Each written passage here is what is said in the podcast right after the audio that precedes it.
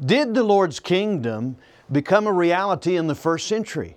Hello, I'm Phil Sanders, and this is a Bible study in search of the Lord's way. And today we're looking at the kingdom of God and when the Lord set it up. In all the hurry and hustle and confusion of modern living, the Lord has the way. We believe that the Bible is the revelation of His way. We invite you to join us in search of the Lord's way with Phil Sanders. Welcome to In Search of the Lord's Way. We're here to search the Scriptures for God's will. When we have a spiritual question, the best way to answer it is to look closely into the Scriptures to find out what God said about the matter. We don't want to rely on guesses or opinions for the most important spiritual questions of life. We want to know what God has said in the inspired Scriptures. We know the Scriptures come from God and are, are true. So thanks for taking time with us today. We'd love to hear from you, and we want to be a part of your life each week. The word kingdom generally refers to the reign of Christ. The fact is, the Lord Jesus, from the time of His resurrection, has reigned everywhere over all people. The Lord Jesus said in Matthew 28 18, All authority has been given to me in heaven and on earth. Colossians 1 16 to 17 says, For by Him all things were created, both in the heavens and on earth, visible and invisible, whether thrones or dominions or rulers or authorities. All things have been created through Him and for Him. He is before all things, and in Him all things hold together. Paul explained in Ephesians 1 20 to 21 that God raised Jesus from the dead and seated Him at His right hand in the heavenly places, far above all rule and authority and power and dominion, and every name that is named, not only in this age, but also in the one to come. And he put all things in subjection under his feet, and gave him his head over all things to the church, which is his body, the fullness of him who fills all in all. Now, this is an important study on the kingdom of God, and we offer it free. If you'd like a printed copy and live in the United States, mail your request to In Search of the Lord's Way. Post Office Box 371, Edmond, Oklahoma 73083. Or send an email to searchtv at searchtv.org. Or you can call our toll free telephone number. That number is 1 800 321 8633. We also have free materials on our website at searchtv.org. Now you can also see us on YouTube.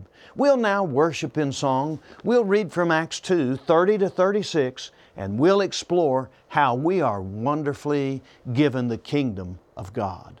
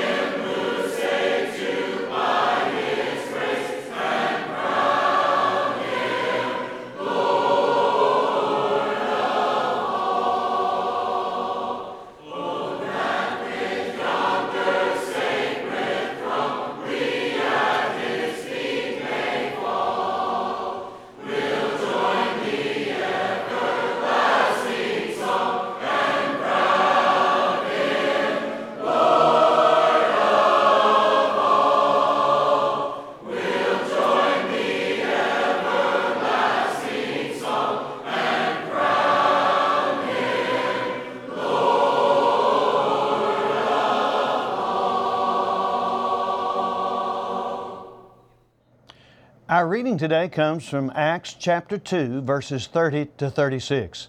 And here, Peter, on the day of Pentecost, announces that Jesus is King. And so, because he was a prophet and knew that God had sworn to him with an oath to seat one of his descendants on his throne, he looked ahead and spoke of the resurrection of the Christ, that he was neither abandoned to Hades, nor did his flesh suffer decay. This Jesus God raised up again, to which we are all witnesses. Therefore, having been exalted to the right hand of God, and having received from the Father the promise of the Holy Spirit, He has poured forth this which you both see and hear. For it was not David who ascended into heaven, but he himself says, The Lord said to my Lord, Sit at my right hand until I make your enemies a footstool for your feet. Therefore, let all the house of Israel know for certain that God has made him both Lord and Christ, this Jesus whom you crucified. The word Christ, of course, is the Messiah, the King of Israel. Let's pray together. Heavenly Father, we are thankful that we serve the King of Israel, that we can have a Messiah who is a Savior, who loves us, and that we can be close to Him and be one of the citizens of the kingdom of heaven. This is our prayer in the name of Jesus. Amen.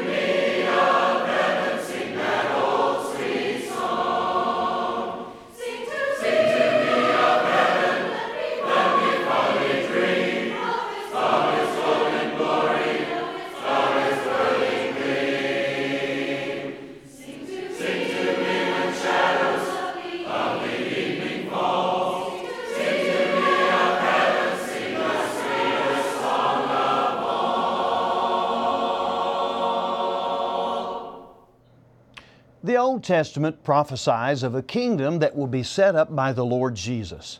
Isaiah 2, verses 2 to 3 says, It shall come to pass in the latter days that the mountain of the house of the Lord shall be established as the highest of the mountains, and shall be lifted up above the hills, and all the nations shall flow into it. And many peoples shall come and say, Come, let us go up to the mountain of the Lord, to the house of the God of Jacob that He may teach us His ways and that we may walk in His paths. For out of Zion shall go forth the law and the word of the Lord from Jerusalem. Isaiah gets more specific in Isaiah 9 6 to 7. For a child will be born to us, a son will be given to us, and the government will rest on his shoulders, and his name will be called Wonderful Counselor, Mighty God, Eternal Father, Prince of Peace. There will be no end to the increase of his government or of peace on the throne of David and over his kingdom, to establish it and to uphold it with justice and righteousness from then on and forevermore. The zeal of the Lord of hosts will accomplish this. When Nebuchadnezzar had a dream about a great statue, Daniel revealed that God would set up an eternal kingdom. He predicted that it would happen in the days of the Romans, the fourth great kingdom. Daniel 2:44 says, "And in the days of those kings, the God of heaven will set up a kingdom that shall never be destroyed, nor shall the kingdom be left to another people. it shall break in pieces all these kingdoms and bring them to an end, and it shall stand forever. Luke 1, verses 30 to 33, reveals how the angel Gabriel said to Mary, Do not be afraid, Mary, for you have found favor with God. And behold, you will conceive in your womb and bear a son, and you shall call his name Jesus. He will be great and will be called the Son of the Most High. And the Lord God will give to him the throne of his father David, and he will reign over the house of Jacob forever. And of his kingdom there will be no end.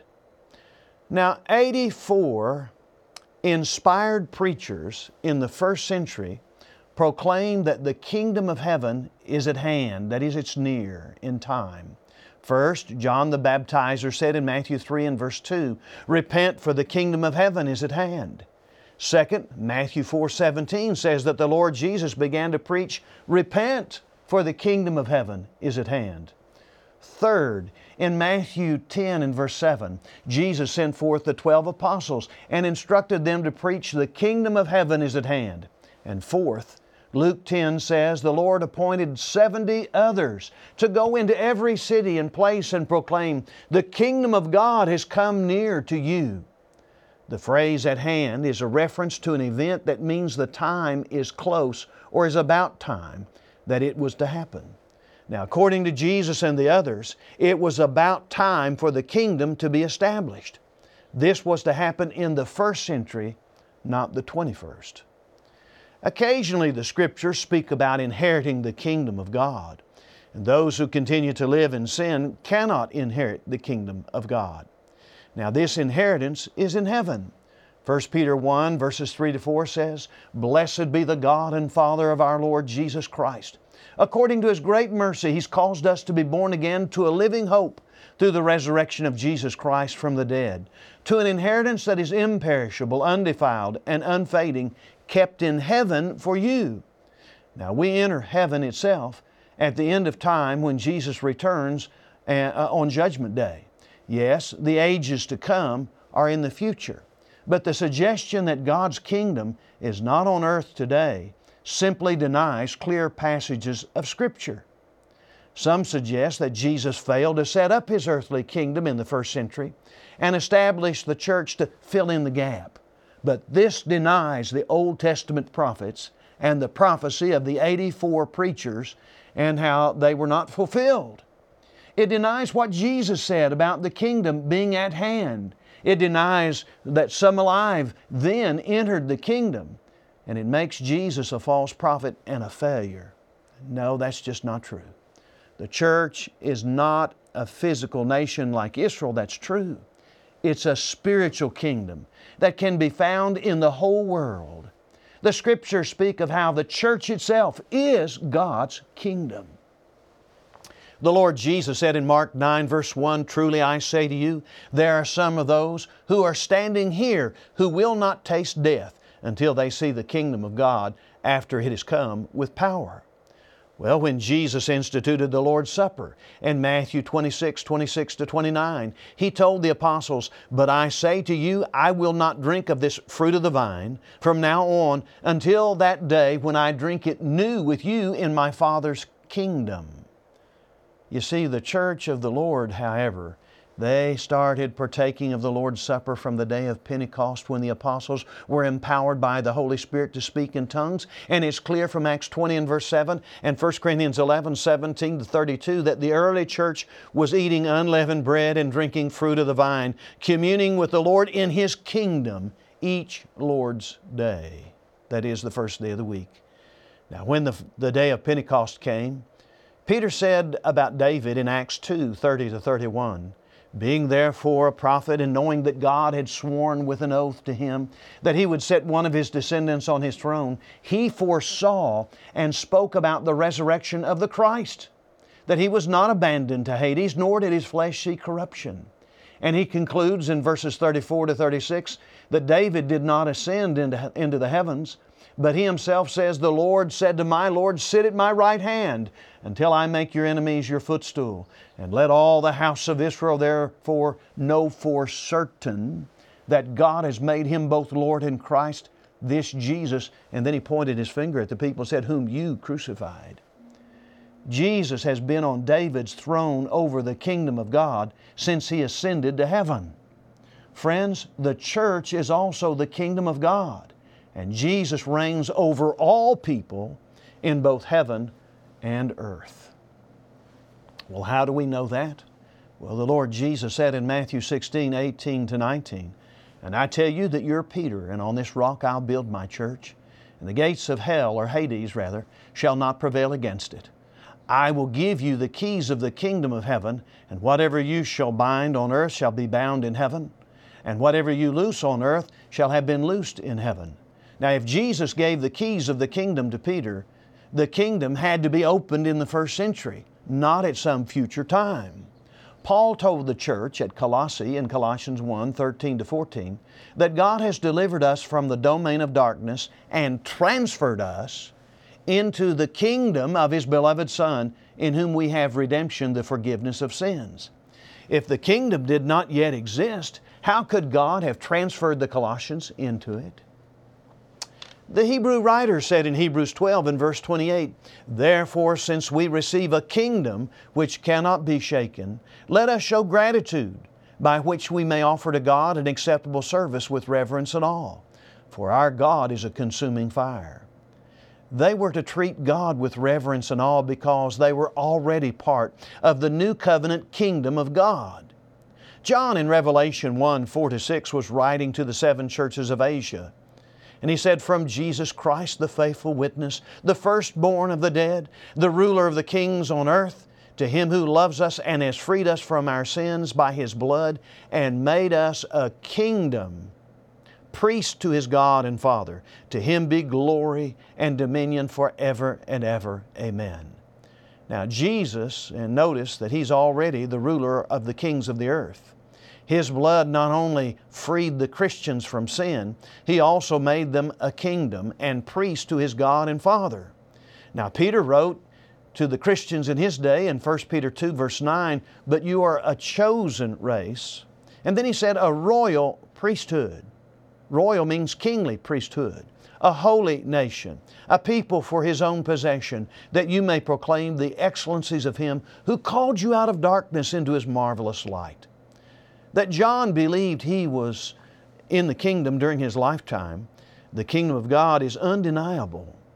He wrote in the book of Revelation, chapter 1 and verse 9, I, John, your brother and fellow partaker in the tribulation and kingdom and perseverance which are in, in Jesus, was on the island called Patmos because of the Word of God and the testimony of Jesus. Now, John was a fellow partaker of the persecution in the first century. And this is the same John who says that he was in the kingdom. Mm. Paul told the elders of the church at Ephesus in Acts 20 and verse 28 that Jesus purchased the church of God with his own blood. Now, Scripture explains more about the blood. Revelation 5 9 to 10 explains that the Lord Jesus purchased for God with your blood men from every tribe and tongue and people and nation. And you've made them to be a kingdom and priests to our God, and they will reign upon the earth. Again, the kingdom is a present reality, not a future hope. The song speaks of the making of the kingdom as a past event. That's what they were singing about in Revelation 5 when Jesus purchased the kingdom with His blood. Now, if indeed Christians are also priests, 1 Peter 2 and verse 9, then the kingdom on earth has been a reality since the first century. If the kingdom of heaven was not to be a reality until the 21st century, why did John speak of it as a present reality? Of course, the church is the kingdom, Colossians 1, verse 13. Hugo McCord observed that one cannot spend the same dollar twice. And the blood of Jesus, which purchased the church, Acts 20 28, also purchased the kingdom, Revelation 5, verses 9 and 10. Now, this fulfills the prophecy of John the Baptist, Jesus the twelve, and the seventy, that the kingdom of heaven was at hand or has come near, that is, in the first century. John 3 3 to 5 says that Jesus answered and said to Nicodemus, Truly, truly, I say to you that unless one is born again, he cannot see the kingdom of God. Now Nicodemus said to him, Well, how can a man be born when he's old? He cannot enter a second time into his mother's womb and be born, can he? And Jesus answered, Truly, truly, I say to you, that unless one is born of water and the Spirit, he cannot enter the kingdom of God. Now, this is clearly a reference to being baptized in water in the name of Jesus Christ for the forgiveness of sins and receiving the gift of the Holy Spirit. Acts 2 and verse 38. Our new birth happens when we respond to the preaching of the truth.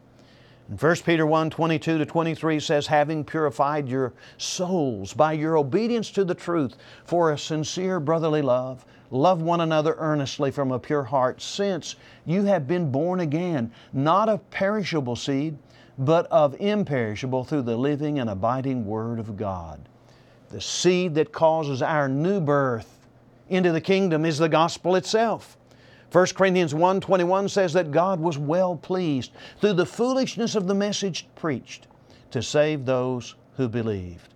Now, when we obey the truth of the gospel message by being born of water and the Spirit, we enter the kingdom of God.